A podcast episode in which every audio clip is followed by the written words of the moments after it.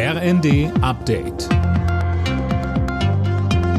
Stündlich neu. Auf den Punkt informiert. Ich bin Finn Riebesell. Guten Morgen. Die Bundesregierung berät heute über die Verlängerung der Laufzeiten für die letzten drei deutschen Atomkraftwerke.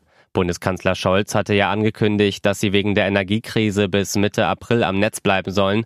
Einen Weiterbetrieb darüber hinaus schließt er aber aus. Wir werden dann ja auch ein völlig verändertes Szenario vorfinden, denn die auf den Weg gebrachten Flüssiggasterminals an den norddeutschen Küsten gehen zum Teil ja schon zum Jahreswechsel in Betrieb und im Laufe des nächsten Jahres werden es immer mehr sein, sodass wir praktisch mit jedem eröffneten Terminal unsere Unabhängigkeit steigern.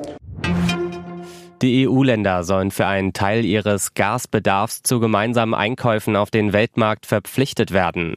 Das hat die EU-Kommission vorgeschlagen. Bisher hat es lediglich eine Vereinbarung über ein freiwilliges gemeinsames Auftreten auf dem Weltmarkt gegeben. Wer studiert, muss stärker als bisher geplant entlastet werden. Das fordert ein freier Zusammenschluss mehrerer Studieverbände. Wie Sprecher Matthias Konrad im ZDF sagte, ist auch das dritte Entlastungspaket noch nicht bei den Betroffenen angekommen. Viele dieser Entlastungen waren auch an BAföG gekoppelt. Nur 11 Prozent aller Studierende äh, beziehen überhaupt BAföG. Und darüber hinaus, diese 200 Euro werden einfach super schnell verpuffen mit den aktuellen Preiszuwachsen. Ich merke das ja selber. Also es geht einfach nicht. Und wir werden gerade sehenden Auges auf viele Studierendenabbrüche zulaufen. Das können wir uns einfach auch nicht leisten.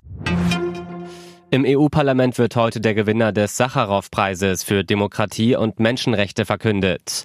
Nominiert sind etwa das ukrainische Volk im Kampf für die europäischen Werte und Wikileaks-Gründer Julian Assange.